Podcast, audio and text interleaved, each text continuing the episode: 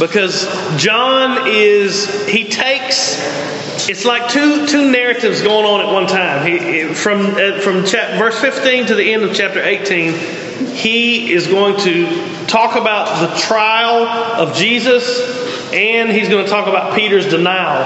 And he's going to swap back and forth. Like Peter's going to deny Jesus once, and then he'll go and he'll show Annas questioned Jesus, and then he'll show Peter outside denying Jesus two more times, and then he'll show Jesus again. So what I want to do is I'm going to split it up, and we're going to take them one at a time. I want to show you the four different kinds of people that we see here. I was going to do something different, but this just kind of stuck out to me, and I'm going to get y'all to talk this time rather than just sit here and listen to me lecture. The first person we see, and we're going to kind of identify with one of these people. Hopefully, it's the right one, but we want to. You can see I see pieces of myself in all of them, so it's going to be easy for us to kind of relate to them. The first one that we see is Peter. Peter is unprepared. He's an unprepared believer. He just wasn't ready. It says, let's look in, I'm going to read verse 15 through 18 first. It says, Simon Peter followed Jesus. They're taking Jesus away to his trial. And so did another disciple, that's going to be John. That disciple was known unto the high priest and went in with Jesus into the place of the high priest. But Peter stood at the door without, then went out that other disciple, which was known to the high priest, and spoke to her that kept the door, and brought in Peter. Then said the damsel that kept the door unto Peter, I need to get somebody else to read. Art not thou also one of this man's disciples? He said, I am not. And the servants and officers stood there who had made a fire, for it was cold. They warmed themselves, and Peter stood with them and warmed himself. So what you see here, and then we're going to see him again in verse 25. In those verses we just read, Peter's standing outside the door. The courtyard was where all these people were gathered, the courtyard of the high priest's house. And all these people were gathered. And Peter couldn't get in because he didn't know the right people. But John got in. And then John came back and talked to the doorkeeper, which was a little slave girl. And she let Peter in. And it's like Peter, as he was passing through the door, the way that she phrased the question was, like, it's not like accusing him of being a disciple, but just asking him, well, you're not one of his too, are you? It's almost like she knew that John was one. I mean, I'm making some assumptions here, but from the way that the text reads, it's almost like she knew that John was one, and she's asking him, you're not one too, are you? And Peter, like, as he's walking by, this little slave girl, she was like, no, I'm not. He denied him. He denied Jesus right then, when it really wouldn't have cost him anything to say, yeah, I am. I mean, you might have had some trouble, but probably wouldn't cost him much. The next two denials are going to be more forceful. They're going to be more accusing. You're one of his. I saw you out there. You know, and he's going to say, no, I'm not. The next two are in 25 and 26. Let me read them two verses. Verse 25 says, And Simon Peter stood and warmed himself, and they therefore unto him, Art not thou one of his disciples? He denied it. He said, I am not. One of the servants of the high priest, being his kinsman, whose ear Peter cut off, said, Did not I see thee in the garden with him? Peter then denied him again, and immediately the cock crew. The cock crew? Crowed. Yeah, whatever. So anyway, I was thinking, what do you think? Why did Peter, you think he was just afraid of getting arrested like Jesus? That was why. I mean, I'm sure he was. But do you think that's all that caused him? Why do you think he denied Jesus the way he did? I mean, I guarantee you he was probably afraid. He was probably afraid that if they found out that he was one, they would take him too. But this is the same guy who 15 minutes ago or 30 minutes ago, I bet it was less than an hour, because I don't know how long ago, but earlier that evening, had drawn a sword ready to fight a whole crowd of Romans and temple officers. Don't you think he had like a moment of doubt or whatever, because you know, they all thought that Jesus the Savior was going to come all the way, and that when he was taken and Yeah, I didn't think of that. He probably was. Maybe this wasn't who we thought we were following. Yeah, he probably, was ready to fight to the death for a military Messiah. I think maybe the escalation around him escalated every time he denied it. Uh-huh. The people were louder; they were seemed to be more powerful, more. Prone to violence. Yes. Yeah. Prone to. I think he was unsure of, okay, this is getting really bad. What am I going to do? Yeah. And once he did it the first time, he couldn't undo it. Yeah. Now that it was getting worse. Maybe his adrenaline was just taking over. And he was definitely. There's a lot of similarities in the language that's. Like for one thing, the last week we read how Judas stood with Jesus' enemies. Well, here you see it's the exact same construction. It says Peter stood with those around the fire that were talking about Jesus, and Jesus said twice. They said, we're here for Jesus of Nazareth, and he said, I am, using God's name. I am, and it caused the soldiers to fall back. And then he said it again, I am, and then here you got Peter twice saying, I am not. You say, are you one of them? I am not. So there's a lot of similarities between what happened in the garden and what's happening here. But in the other Gospels, and this is just me talking, so this may not, this is what I think. So it could be right, it could be not, but I wouldn't tell you if I thought it was wrong, so you'll have to prove it to me. Anyway, in the other Gospels, there's a lot mentioned that's not mentioned here. Like... in the other Gospels, we see Jesus in the garden praying, if it be thy will, take this cup from me. In the other Gospels, we see the disciples are supposed to be praying and they fall asleep. And, you see all these things going on that John just expects that you already know. Come on, there's chairs over here. That you already know. So the thing that I'm thinking is Peter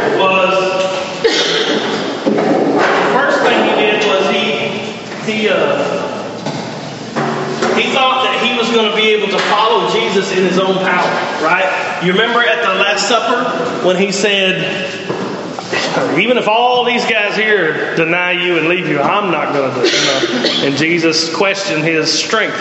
He thought he was going to follow in his own strength. And then in the garden, Jesus specifically told him, he said, him and two other disciples, he said, remain here. He said, watch and pray so that you don't fall into temptation. And what did they do? They went to sleep. Yeah, they went to sleep. And he came back again. He said, can't you even pray for an hour? The flesh is willing, he said, but the spirit's willing, but the flesh is weak. Watch and pray that you don't fall into temptation. And what did they do? They went back to sleep. Right? And so... the whole time it seems like Jesus was warning Peter, look, you have got to pray. You have got to seek God's strength. You have got to... And the one guy that probably didn't need to pray as much as the rest of them was Jesus. He was the one guy who prayed more than all of them. He was the one who was calling out to God all night long, praying all night long. These guys were asleep. And so when Peter... woke up, here come these Romans and these temple officers, and so he's ready to fight all his deal, but he was still doing things in his own power. He was still following after Jesus in his own strength. And when it came time to not be a military hero, not be one who leads a rebellion against, and have the glory of war and the glory of... But when it came time to say, I'm one and go to your death, he didn't have the strength to do that. The same guy who pulled a sword and was ready to fight these guys that were going to take Jesus was the guy who succumbed to a little slave girl who said, aren't you one of those? That just shows the power of the Holy Spirit, because he was powerful after the death of Jesus. Right, after he received the Spirit... He he preached in front of all Jerusalem. He died a horrible death for Jesus. Definitely. So that's Peter. He's unprepared. And a lot of times we find ourselves unprepared. That's what I was talking about earlier in the sermon was We try to live after our own power. We try to live after our own strength. We try to follow Jesus and serve him without the fellowship of the brethren, without the communing with him in prayer and seeking after him and his word. And we think that's just little rules and things that we're supposed to be keeping, and we do it in the good. But the reality is that's the food that keeps us going. That's the strength where we draw strength from. And if you forsake that in any way, if you forsake that channel of living communication that you have with God, you're going to find yourself without joy. You're going to find yourself without power, without strength. You're going to fail. You're going to find yourself being more irritable, more angry, more, susceptible to temptation. And you're going to find all those things start happening just because you're not feeding off of the strength of God. Does that make sense? Y'all with me? Okay. We won't go through all that again. The next people we got is the Jewish leaders. These guys wanted their religion intact, but without Jesus. Okay?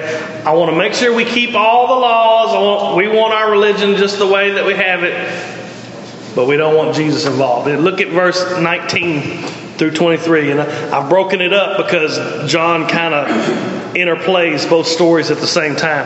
The high priest then asked Jesus, this is right after it says Peter stood with them and warmed himself, the scene changes. Verse 19, the high priest then asked Jesus of his disciples and of his doctrine.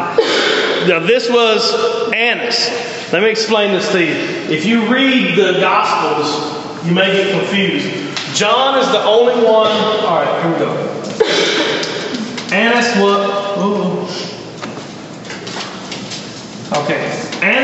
a high priest in Israel when the Romans took over, and they booted him out of office, and they put in their own high priest. A lot of it was his family members.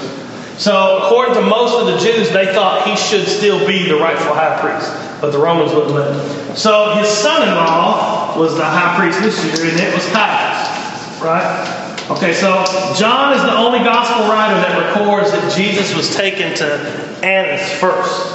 So what you see here is Jesus in front of Annas, and John skips over Caiaphas. He tells us that he was brought to Caiaphas, but you've seen read those in the gospel where Jesus said, "I'm the Son of Man, and you'll see me coming on the clouds, sitting on the throne of power," and all that happened at the trial. What's going on at the trial with Caiaphas? And what's going on here is everything that's happening is illegal under Jewish law. You're not allowed to try anyone at night. You had to do it in the daytime. You're not allowed to bring charges against the accused unless there are witnesses ready to bring those charges. You're not allowed to. There were lots of different rules about how you would bring a trial against a person. You can't condemn somebody without 2 or 3 witnesses. You can't do it at night. You have to do it in front of the whole Sanhedrin. So everything that's going on here is illegal by Jewish law. They're not allowed to bring him. They snuck him into Annas first. And Annas by himself questions Jesus. And what I think, this is my opinion, but what I'm thinking is they're wanting Jesus gone.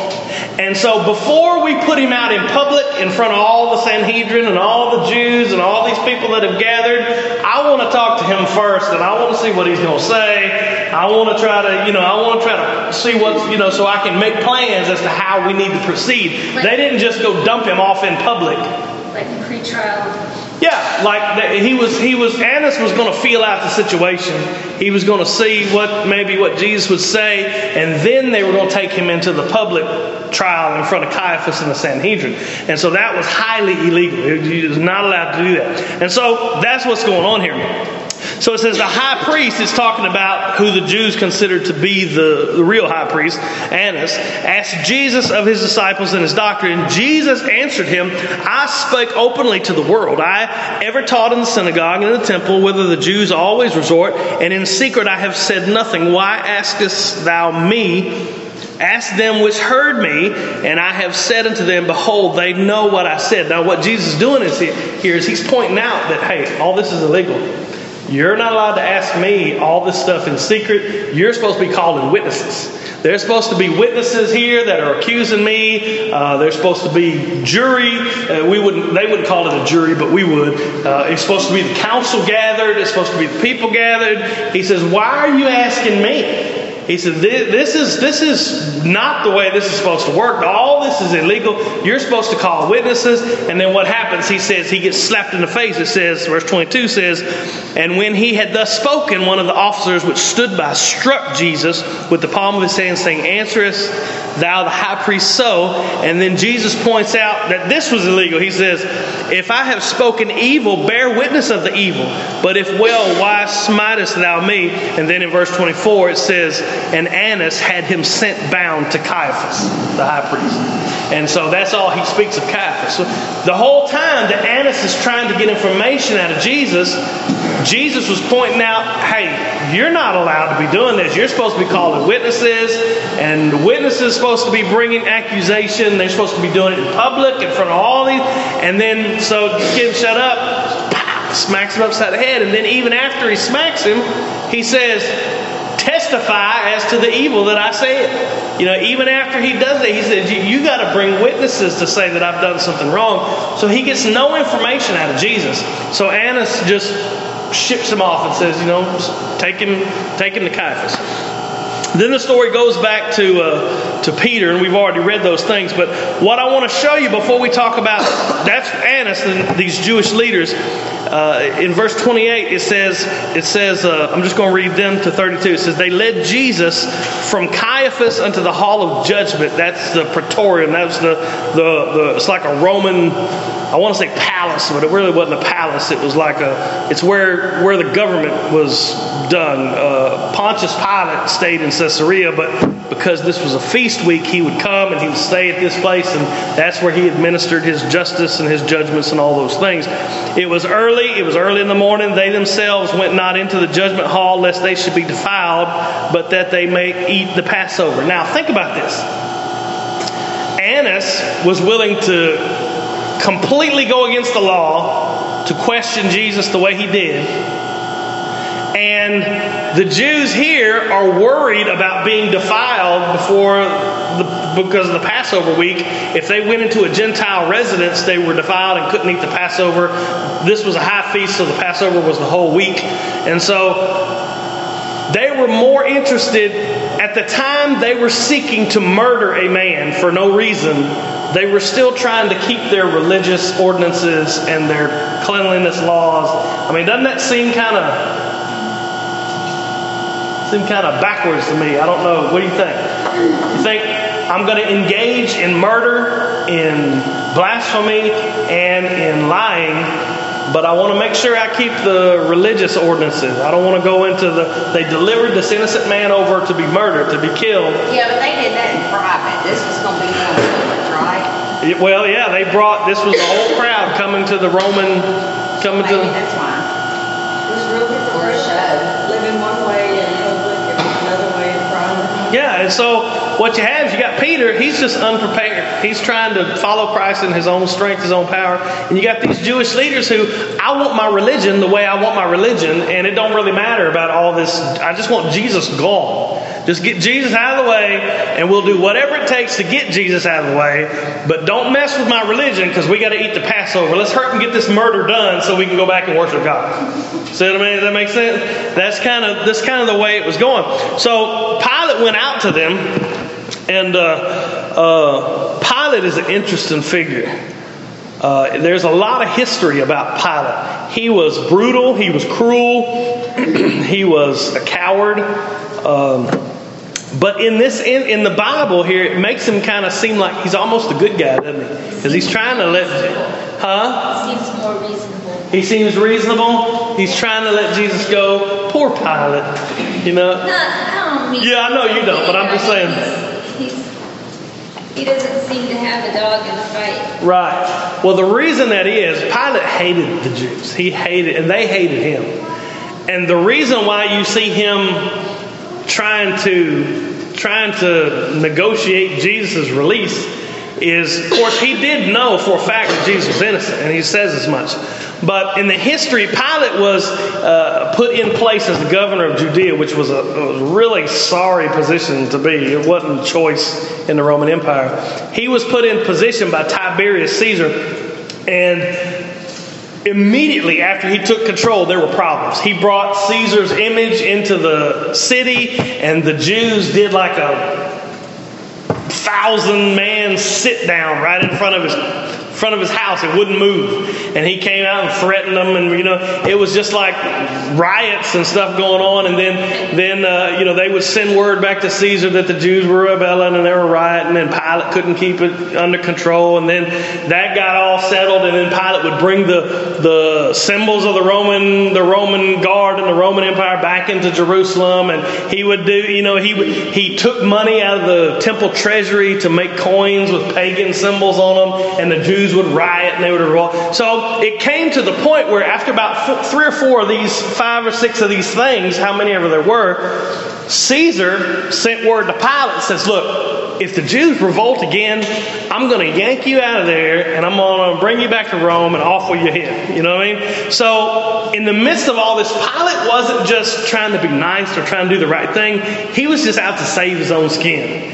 He was like, I know that Jesus is innocent, and boy, I really want to let him go, but I can't have these people up in arms. I can't have them rioting. I can't have no insurrection going on here, because if that happens, I'm gonna get my head chopped off. And so that's what's going on. He said, Pilate went out to them, and he said, what accusation bring ye against this man? I'm sure he was, it's early in the morning. What do y'all want?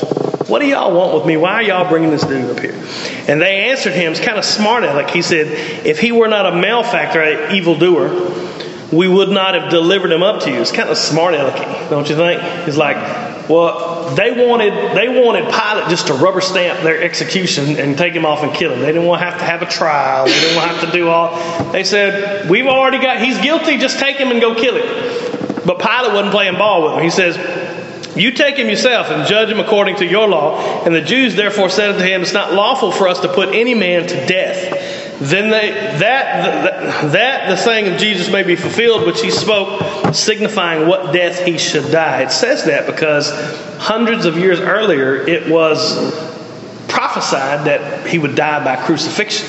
The Jews didn't crucify people, but the Romans were very good at crucifying people. That was the most humiliating and awful way to execute people. So he had to have been turned over to the Romans.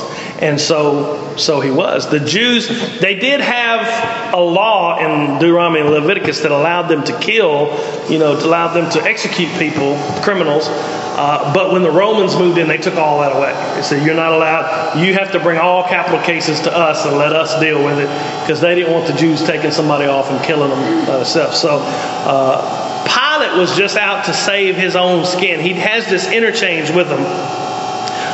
He says, then Pilate entered the judgment hall again and called Jesus and said unto him, art thou the king of the Jews?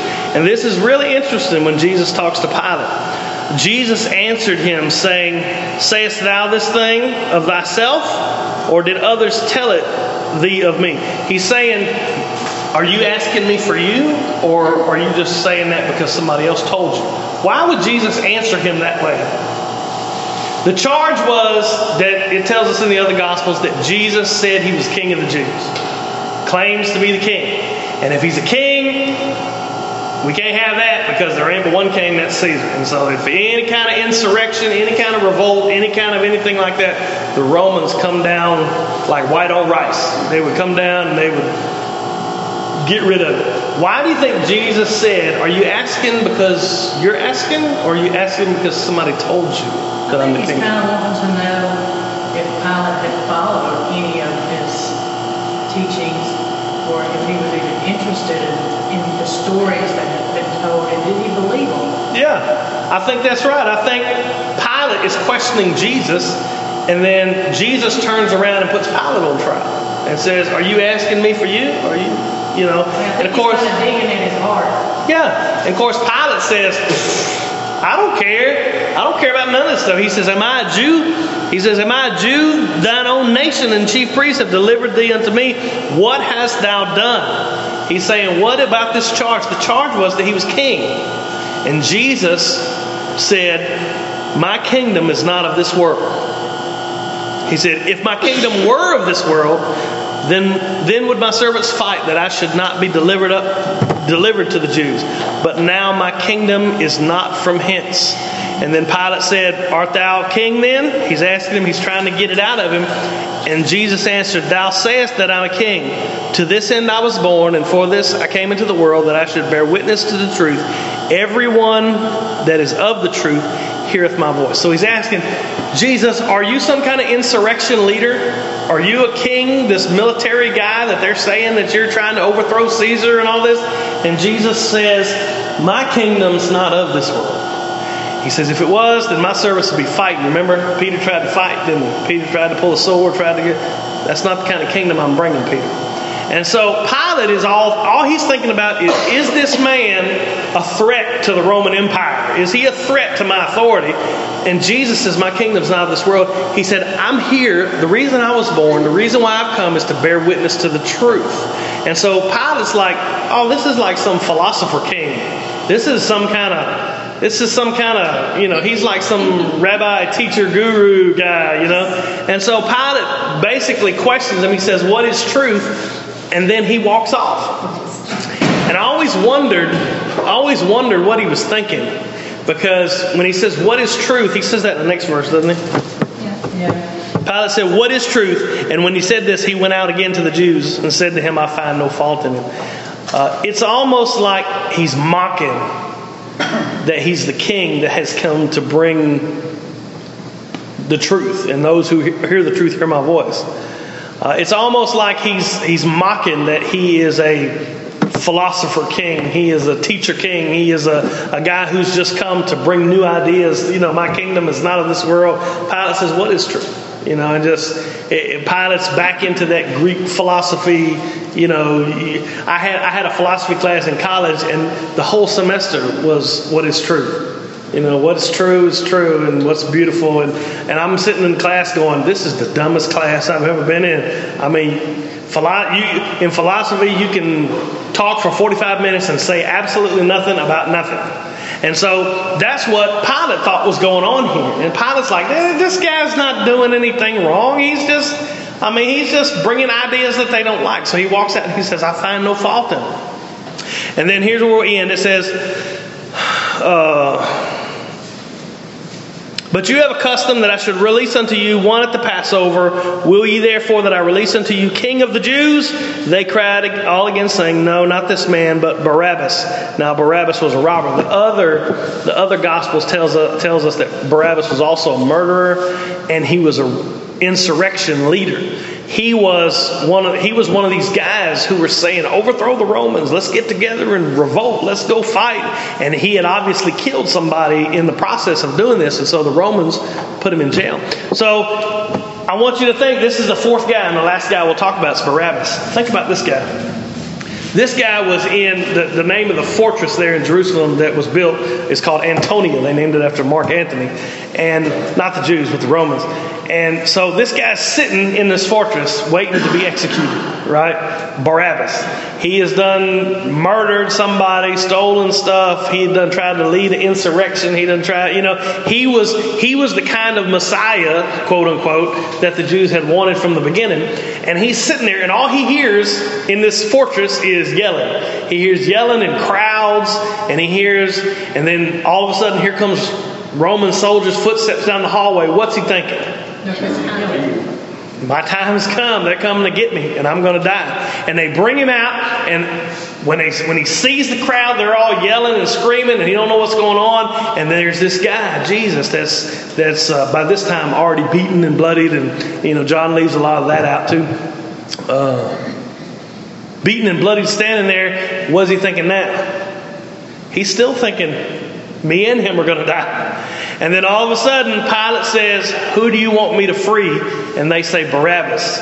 Now, I'm a murderer. I'm an insurrectionist. I'm a robber. I have revolted against the Roman Empire, revolted against Caesar. This was not tolerated at all. And then all of a sudden, they bring me out on stage. I say stage. They bring me out in front of this crowd, and this king of the Jews here, so to speak, takes my place. And they take him to die instead of me. And now, all of a sudden, for a moment, I was sitting in jail. I thought they were coming to get me. I knew that this was my last day on earth, that I wasn't going to breathe another breath, wasn't going to see another sunrise, and I was going to be dead before the day has dawned. And now all of a sudden I'm a free man. What does that sound like to you? Sound like salvation, doesn't it? Now, I don't know if Barabbas was saved. I don't know if he followed Christ. There's no indication that he ever changed his ways, or there's no indication of that. I'm just talking about this man thought, I'm dead. And all of a sudden, because Jesus took his place, he was alive again. So you got these four kind of people. You got Peter, who was just unprepared. He was probably, he probably had all good intentions. He probably really wanted, I'm sure that he really wanted to follow Christ, really wanted to serve Christ. He just was trying to do it in his own power, in his own strength. He wasn't seeking after God's power. He wasn't trying to get strength from God. He didn't recognize his own weaknesses. He didn't recognize his own failings, and he thought, I can just do this. I'm going to do it. If anybody's going to do it, I'm going to do it. And he ended up failing miserably. And then you got the Jews, who all they wanted was their religion. As long as I'm doing good, as long as I'm following the rules, all this other's fine. I don't need Jesus messing up my life. I don't need him coming and telling me how awful I am and all this kind of stuff. You just keep our religion intact. We'll make sure that we don't defile ourselves while we're murdering this guy. But we just want our religion. Then you got Pilate, who, I just want everything to turn out fine for me. I don't care. The guy's really innocent, and we know that he's innocent, but if it means y'all not revolting and y'all not causing me trouble, I'll send him to the cross. Whatever. I bring the water basin out there and say, look, I wash my hands. It's all on y'all. I'm not going to have nothing to do with it. He just wanted stuff to work out for him. He just didn't want to have, rather than to have God, rather than to be right before God, he was worried about being right before men. And he was warned. In Luke, I think it's either Matthew or Luke, his wife comes out and says, please, don't have nothing to do with this guy. I done had a dream that this guy's innocent, and just don't have anything to do with killing him. But Pilate could not let go of, if these guys run back and tell Caesar, I'm done. And so he just wiped his hands of the whole thing and said, no, forget it. Just let it happen, whatever. As long as it don't cause me no trouble. And then you got Barabbas, who understood, at least in some part, that Jesus took my place. Jesus, now he may not have been a saved man. He may not have turned into a disciple. He may, whatever. But he understood that day that I was on my way to death, and Jesus took my place. And so, can you see yourself in those four? Sometimes I see myself, I just want it to work out for me. As long as it works out for me, I really don't care. Whatever. You do you, I'm going to do me. It's all good. And then sometimes I see, I start thinking that my religion is my, keeping the rules and following the practices. It's kind of making me, as long as I do this, at least I'm a Christian. I know I got all this other going on, but I really don't want Jesus to mess up my routine. I don't want him to mess up my life. And I sure see myself like Peter a lot of times, just trying to do things in my own strength. This morning, I'm just talking. Y'all want to say anything? Y'all see anything? No? This morning I talked, my biggest temptation is, because I study my Bible every day, and I love doing it. But my biggest temptation is forsaking my personal time with God because I'm getting lessons together. You know what I mean? Like trying to, all those things. So you may say, well, you're a preacher, and Brother Eddie's a preacher, and y'all got plenty of time. Just sit around and study the Bible. You don't have to worry about all that stuff. I gotta go to work, and I get home. It's the same for me. If I could spend all day getting sermons together and lessons together, but still not have my own personal time with God where he speaks to me, I speak to him, and I cast my cares upon him, and he speaks to me through his word. And it's not just about getting point one, point two, point three, and let's learn this lesson and all that.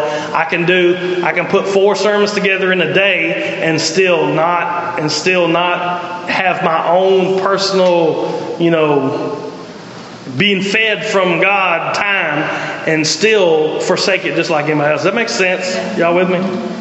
Okay. Anything y'all want to add? Any questions? Comments? No? So you just, nothing? Are you trying to break this up? Yeah. Explain the scripture verse that talks about if you deny me before man, I'll deny you before my Father that is in heaven. Well, I mean, that's pretty self-explanatory, though. What I mean to say is, what's the issue that you think?